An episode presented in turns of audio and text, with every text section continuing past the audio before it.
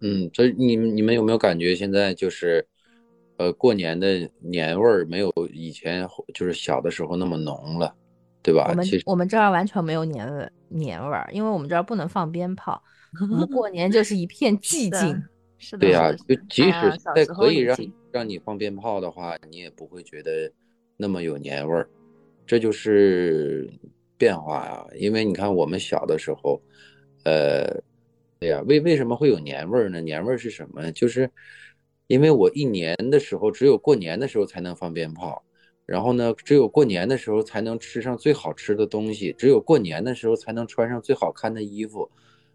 你会觉得特别珍惜这一天，特别美好。但是现在呢，我随时都可以做这些事，所以说就觉得没有什么新鲜感，这就是不稀罕了。对，其实不是年味儿变淡了，是我们的社会在进步，科技在发展，呃，那个老百姓这个生活在变好。其实嗯不是所谓的年味儿变淡了，就是大家生活越来越好了，仅此而已。我觉得，但我觉得传统的东西是不能放的，因为你想老外，你说那种发达国家，他的那个经济条件也好，但是人家圣诞节就真的是把它当成一个节日在过的，到处当张灯结彩啊，然后家里要弄圣诞树呀、要非常热闹。包括就是华人聚集的地方，包括那种东南亚，你到过年的时候，就是年味儿其实还是有的，但是我们这儿不知道为什么这几年就特别过年特别没有劲，我也不知道为什么会这样子。以前可能老人在吧，是不是会张罗？自己没劲了，是我们自己没劲。对，是我们这一代人，我觉得跟其实跟经济肯定是有关系，但是也不是绝对的关系。就是你这个过年有这么一个概念在那边，如果说我们能坚持，比如说过年的时候亲自做一些菜啊，然后把家里弄得就是比较温暖啊，然后一家人啊团圆啊，我觉得还是可以。就是中国传统的除夕，我觉得其实如果说不去过它，或者说把它就是漠然的就这样子慢慢慢慢淡去，我觉得其实挺可惜的。嗯，因为我们小时候是有大家庭的呀，就是比如说那个时候爷爷奶奶还在世嘛，然后我因为像我这个什么叔伯姑姑这种比较多，然后就是每个小家庭都把小孩都就带回老家，然后也是在乡下嘛，我觉得然后就一起年夜饭，跪在那边磕头领压岁钱，虽然压岁钱可能就是一块一块的，然后给你十张或者是怎么样，然后就在那边跪着数，然后说，哎，你磕好头了，拜过年了，刚起来。哎呀，我钱还没有数完呢，然后就继续在那跪着数，就小时候的那种记忆，就觉得嗯我们你说会不会是因为我们这一代可能比较特殊，就我们这一片儿都是那个独生子女，就是可能就有这种比较冷清。是的呀到就是这一代，而且我们这一代从小就可能比较宠吧，就是不会独当一面。那现在让让自己一个人，那么过年张罗一桌菜，那简直不太可能，要么叫一桌外卖。感觉就没有 这种，没有这种感觉。所以都是去外面吃年夜饭是吧？嗯，哎，今年那个年夜饭好好好可怕，还排队在那边等翻桌。哎呦，真的吃的真，而且那个菜都是凉的，就不是那种新鲜的。哎我是觉得就是很多那种风俗的东西啊，就是其实还是真的蛮需要传承的，包括就是前面讲那个春节除夕，包括就是接下来那个清明。哎，说到这个清明呢，我就对又比较感慨，因为前两天我听正好听到另外两个那个播客的那个呃播客主他们在聊到这个风俗的事情嘛，就说有一些东西如果我们不去做，如果不我们不去介入传承的话，有些东西就真的会慢慢就没有了。比如说可能，哎呀，这个是不是不要说啊？说的有点伤感。呃，因为小时候一直就是把你当小朋友嘛，对吧？可能很多东西都是爸爸妈妈冲在前面张罗，然后包括就是说家里面的呃墓墓园啊，那个墓碑啊，在在第几行第几个位置。然后我记得那个那个那个人他就说，他说我从小就有一个意识，说我以后千万不要不记得这个位置。如果如果让我一个人独当一面，就你刚刚讲那个独当一面嘛，如果说有一天我我爸我妈要把这个事情交给我来做，我不要连位置都不记得，所以他就在他手机上备忘录里面，他就会记下来是在第几排的第几个位置。他说我不管换哪个手机，我这个都不会删掉。真的有的时候就是那种风俗的东西嘛，慢慢的是在淡化，但其实它是还是很应该去就是传承下去的一些东西。嗯，嗯，是的，对，我觉得我们两个比较比较像，因为我们家人也多，我爷爷奶奶有有六个生了六个孩子，然后哎，我我们家也是哎，嗯，对呀、我我我爸是最小的，嗯，我在我们家也是最小的，那你是不是最得宠的呀？是不是万千宠爱于一身？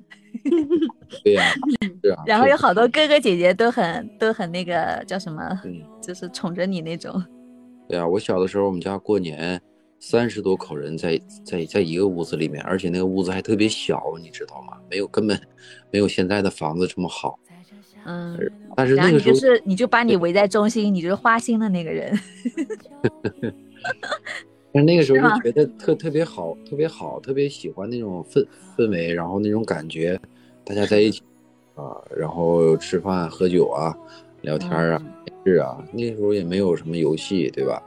但是嗯就是那个时候的感觉特别好。放烟花，大大小孩肯定会带着你去放烟花之类的，对吧？对，我觉得小的时候我最开心的就是去我外婆家，因为外婆生了四个女儿，然后有那个我妈是最小的兄弟姐妹会比较多。然后有表哥表姐，我跟我最小的一个表姐差六岁，他们其实不太理我，就经常扮鬼吓我啊什么的。但是跟着他们巷子里面跑，我们苏州很多巷子嘛，晚上装鬼啊什么的，还挺刺激的。然后放放那种 炮，刺激的。然后放放炮，然后其实然后大人就在那边打麻将嘛，在沿河的那个小房子里打麻将，哎呦，就就挺热闹的。是的呀，我现在有的时候想想那种小时候的童年记忆啊，就是那种比如说祖屋里面的，就爷爷奶奶还在世的时候那种情景啊，或者是就是外公外婆啊，就是感觉像是上辈子的事情了，已经隔了很远很远了。本来就已经是上辈子的事情了，我们已经很很多年老很老。很很多年过去了，然后其实但是你回忆起来有一些细节的东西，其实你还是记得很清楚的。嗯，就是这种感觉有的时候蛮奇妙的。但是呢，真的是就是一旦一旦就是祖辈慢慢就去世了以后啊，就很难在一个个的这种小家庭呢凝聚到一块儿了。慢慢慢慢就变成你各各自过好自己的小生活了，对吧？就不会再有那么热闹 热闹的场景了。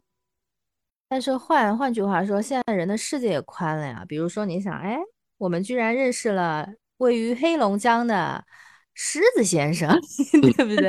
如果换成是我们小时候，怎么可能呢？对不对？对呀、我们现在还是在三个城市连线呢。哦，对了，顺便说一下，狮子先生是我们这档节目的第一期的嘉宾，啊对是不是很荣幸？我们从来都不请嘉宾的，第一个因为因为因为我们特别爱戴这位狮子先生。非常荣幸，非非常非常高兴。没有是狮子先生一一吹胡子，我们俩都有点吓得发抖的那种，腿发软的那种。啊，对的，不会吧？我挺温柔的吧？嗯，其实其实狮子先生讲话的时候还好，但是他他就是发那个就是微信说话的时候，那个那个语气就不怒自威，发过来的字就感觉哎，好像有一种对对对，就不就是他。他不会他不会来个表情啊，或者说什么呀，也哦，也没有标点符号呀，然后他就说那一句话发过来就会觉得特别干，我是我是嫌那个发表情太麻烦，我就不愿意发，因为我觉得这个话能说明白，就没必要加表情了。说明我们跟狮子先生已经够熟了。嗯，我记得我刚认识狮子先生那礼，对我刚认识狮子先生那会儿，他还挺愿意发表情的，因为他觉得是客气的嘛。哎呀，不好意思发个表情。难怪狮子先生跟我讲话 表情比较多呢，跟你都不用讲 表情。现在就很很少表情，我我有的时候觉得，哎呀，特别严肃，因为他他他那个就是措辞比较严谨，嗯，就是言简意赅，然后就感觉嗯，蛮好的，蛮好的。狮子先所以生也是我们以一批人当中做做事对事情最认真的一个人，就特别值效率特别高。特别值得去学习。嗯我感觉狮子先生确实我朋友当中特别靠谱的，就是你你能形容一个人最最高的一个褒奖就是，哎，这个人做事特靠谱。哎，我觉得送给狮子先生特别合适，真的，我由衷的啊，就是觉得狮子先生就是在我心里面就是特别靠谱一个人。哟，这把我抬这么高，不会讲。啊，没有嗯那这个靠谱有没有有有没有改变到你、影响到你呢？像你这个也叫什么严重拖延症的人，有，我觉得有，我觉得狮子先生我跟狮子先生不是现实当中有合作生意伙伴啊。如果如果说真的是，我肯定被他一脚踹开。就是他是很看不上我这种 比较懒散、比较发散性思维的人的。但是我是觉得从他身上可以学到很多东西，比如说效率，对不对？然后比如说今日事要今日毕这种。嗯，哎，我们也是现在是有合作的呀，这不是也是现实中的合作吗？难道是虚幻的、空中楼阁的？你现在在做的事情，项目项目上，我们在做一个，我们在经营一个很大的事业，一个项目，对吧？没有，其其实我我感觉我是比较在我的字典当中，这个已经算是我很认真的一种合作。但是狮子先生心里肯定是在想，就你们那个小把戏是吗？不是，狮子先生心里我估计他是这么想的，就是他就像是狮子一样，玩会儿吧，睥睨众生。哎呀，我就当爱好陪你们玩一一下子，是不是？狮子先生，没有，没有，没有，没有。呃，我我我是我是把它当成一个那个真爱，一起去做去做的一项事业去做的，但没有没 说的那样，只是我们经验也不是很丰富，这个过程中难免会出现一些呃问错误，就是那个衔这个衔接的不是很很顺畅嘛，呃肯定会出有，因为我们就都是这个新手，对吧？为什么我觉得？为什么我觉得？而且而且，我感觉狮子先生是那种特别健康的人。在我眼里啊，一个男人能够戒掉烟，我觉得这个是非常困难的一件事情。我周围有好多男士戒烟戒了好多年，就是戒了复抽。虽然狮子先生说他的那个一套理论啊，就是因为我是一个就是比较比较就是怎么说呢，听从心的人，就是我做事可能就随随自己的心的，我不会用大脑特别去理性的分析。但狮子先生跟我讲他的那个就戒烟的这个一套理论，因为科学，因为我认为这个东西尼古丁的一个作用，它是一个毒品，一个瘾上瘾，瘾这个东西，我觉得是完全是从心的身身体上面，然后你要一定要去戒掉它的话，你必须通过你的脑子理性的去克制它，这个过程是一个不能用科学去怎么说呢？去去对付它的，就是你我，所以我不太能理解，但是。狮子先生就是很轻易的，对，很轻易的就把这个事情给解决了，就他就真的很轻易吗？我感觉不是特别困难，是不是啊？其实，嗯，不难，它是一种心理学疗法。那心理学它就是科学呀，对呀，对吧？心理学吧，你在给自己暗示吗？我不能抽，我不能抽，这是毒，这是毒。不是，不是，不是，不是，他是他是有有一系列东西，但是我我也知道，他也给我看过，就我我也理了解了一些，他就是给你方方面面、方方面面告诉你吸烟是有什么害处，有什么什么。就就是专门去上了一个课程，是吧？对，就但是在这里厉害了，厉害了，都不做广告了，他确实是。他确实是有一套课程，它是从心理学的角度给你讲这个课程。那么戒烟实际上它是从生呃生理和心理嘛，生理就是尼古丁，尼古丁它是一种毒品，它会让你产生这个有成瘾性。那么它的这个戒断反应就是只有二十一天，如果你能坚持二十一天，如果你能坚持二十天，就说明你的生理上已经把它戒掉了，但是你的心理没有戒掉。那么心理如何戒掉呢？就需要通过科学的心理疗法。首先啊，我觉得听起来好高深持，不是你能坚持二十一天，我觉得这个已经是很多人做不到的。很多人都可以做到，有的人戒烟戒了三个月，戒了半年，戒了一年，最后又开始了。对呀，我周围有这样的人。会不会都会变胖啊？体重会增加，会胖吗？会白吧？皮肤是不是最近那个狮子先生皮肤是不是嫩白嫩白的？嗯，是皮肤会变好，嗅觉、味觉都会变好。是至于为什么变胖呢？是因为你的食欲变好了，所以你能吃了，然后你就变胖了。哎，我发现读书的时候那个嗓子好像也没以前那么颗粒感重了，嗓子好像变年轻了，是不是因为戒烟的缘故？真的假的？真的是，确实是，演演起那个什么少年音，那个小小少年就完全不费力气了。下次，嗯，挺好的。我呃，所以啊，言归正传，我是觉得那个，你说健康，你怎么不说他的那个作息时间呢？对呀，我就我就是我就是因为因为我刚刚听到，我刚刚听到狮子先生说话，有一种慵懒的感觉，我感觉又到了他的那个生物钟必须上床躺下的那个时间段了，所以我我就觉得，哎，这个点儿没有，这个这个已经够晚了，现在已经快十点了。上一次我跟他讲一个什么工作上的事情嘛，然后大概九点十几分还是九点二十分。好了，就就到这儿，然后我我要去睡觉了，晚安。吓死了！我说，哦，好的好的，老干部再见，晚安。吓死我了，那个时间真的是最早的一次。这个吧，这个我觉得他也是，你们说是优点也好，但是我觉得是是缺点呢也对。为什么呢？就是我这种做事的方式，我自自己认为是我是一个非常刻板的人。做什么事儿都喜欢有一个规则，就像法律一样，我总喜欢在这个在这个框架里面去做事情。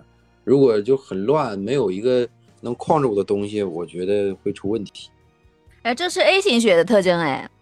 我对啊，我就是 A 型血啊。嗯，A 型血的特征，因为那个日本人和德国人就 A 型血比较多，他就是一定要有个框架，他绝对不能容忍你红灯的时候怎么可以过马路，他就无法忍受。啊，怪怪不得同样狮子座，我那个。这个跟那个就是狮子先生那个差距还是挺大的，就是仰望，我只能仰望。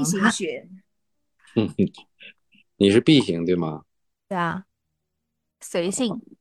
哦，啊，我觉得咱们这个节目啊，真的 真的是跳跃性挺大的哈，歪到这儿来了。是的，人世间都都怎么讲到这儿来了？人人世间已经翻篇 了。我们本来我们本来就在讲人性嘛，是不是？然后就讲啊讲啊讲啊，就人世间的种种悲欢、悲 喜怒悲欢都被我们我觉得挺好了呀。讲那一开始讲人世间，然后说到上一代的人，然后说到啊，就是上一代人到我们现在这个变化，真善美。然后我们现在对于这个一些古老的东西的传承。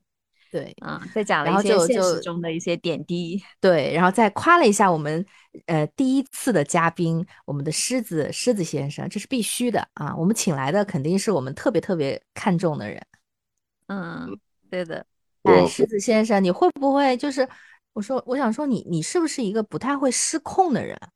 有呀，他不是铁铁汉柔情，眼泪都哭干了吗？不是，那只是就是失控的瞬间啊，我就是说你你你你就是。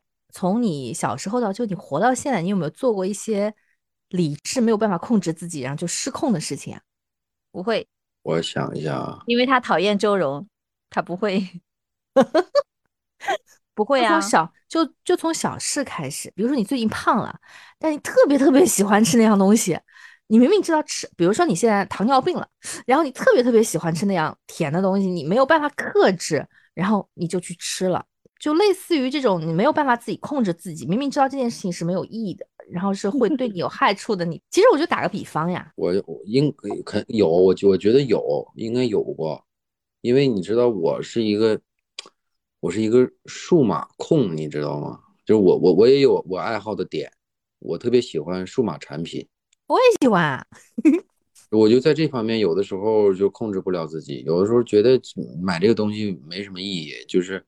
你也用不到，或者说挺挺贵的。不是，举个例子，比如就是手机啊，或者是什么一些设备啊，穿戴的一些设备啊，然后穿戴的设备，手表、手环，呃，就之类的吧。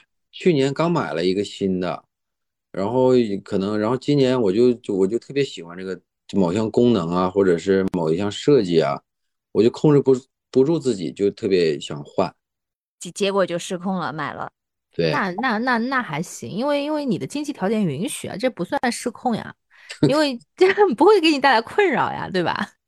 就比如说在你很穷的情况，你是买不起这个手环，你还得借钱去买，那这个叫真正的失控呀。对呀，就是这个还其实还不是失控，就是你做的那件事情，你很想做，但是你明明知道这件事情会给你带来不好的后果，你还是去做了。就是可能会让你的生活乱上一阵子，或者说是让你的健康乱上一阵子，但是因为你很爽做这件事情，你还是会去做，这叫失控。我的概念当中是这样的。那你你说，如果说你经济条件允许情况下，你非常喜欢买手机，你买个十个八个你都可以，那这个也不叫失控，因为是在你可以的范围里面嘛，对吧？嗯，那我我觉得我觉得狮子先生是不会失控的，真的。其实我我认识的人当中，就是其实也有很多理性的，但是像我上次也跟那个狮子先生说，我说我觉得你其实挺刻板的，确实有一有给人这种感觉啊。就比如说像那个，我又想收回一点时间，说说说，比如说像周荣啊，他喜欢上一个大家都觉得不靠谱的诗人，然后就跟着他一起远离东北，去了贵州去下乡。包括那个，比如说可能周炳坤一开始大家都认为你为什么会去跟一个你一个好好的大好青年，你为什么要去跟一个家里面家徒四壁的一个小寡妇，还带着一个瞎弟弟，什么病妈妈，还有一个。一父子 这么麻烦的一个负担，就这个其实对他们的人生来说也算是一个失控吧。但是他们就控制不住自己的心，就一定要去做这样的事情。但这样的事情，如果说换上狮子先生，他可能会，你会做吗？你是不是就羡羡慕他们的勇气？是，如果换成我的话，我我首先我肯定会。就是和和我这个父母去去说这个事儿，然后我看他们什么态度。不行，肯定不能，不行。但是我肯定我会争争取。然后那最后如果就是说肯定就是不行了，那我真的我也没办法了，就是我肯定不能去做屈服。对，我觉得我不会去去做了，但是我肯定我会我得争取啊，因为这个事儿我要尽量的去说服他们，我觉得我也会这么做。但如果就最后实在说服不了，那肯定是我只能让自己痛一把了。啊那那那我觉得啊，就是表面上来看，我是一个懒散的，然后嗯比较随性的人，但是其实我在某些方面是非常像周荣这种什么喜欢上一个诗人，跟这个诗人跑的这种事情是永远不可能出现在我身上的，我感觉。因为你因为你没有喜欢上一个诗人。嗯。就是不是不是，我觉得在我的就是个人的字典当中是不可能存在这种事情的。那个这个这个就考拉可能比较。狮子先生想说，他年轻的时候没有遇上一个郑娟，然后你年轻的时候也没有遇上一个冯化成 就是大家都没有经历过那个特别惊心动魄的那种。嗯，但是但是我周围有好多人，他都会他都会。他都会经历这种事情，然后我就会觉得非常不能理解。但是我觉得，我觉得现实生活往往比剧还要狗血，特别是这种剧。这种剧其实还是从生活中出发，其实生活中肯定是有这样的人和事。然后我觉得现实生活当中有的那种周围的人发生那种狗血的事情，我觉得比剧还要精彩。嗯，是的。但是当然，这种事情肯定不会发生 发生在我们狮子先生身上。我感觉他是一个特别理性的人。那我们今天是不是聊差不多了呀？非常非常开心。我希望以后还能请狮子先生进来跟我们聊天儿。狮子先生说：“我才不要呢。”狮子先生说：“跟你们聊你们了，浪浪费我睡觉的时间和我思考思考人生、安排工作的时间。”对了，已经到已经到就寝时间了。那你老实说，你跟我们聊天开心吗，狮子先生？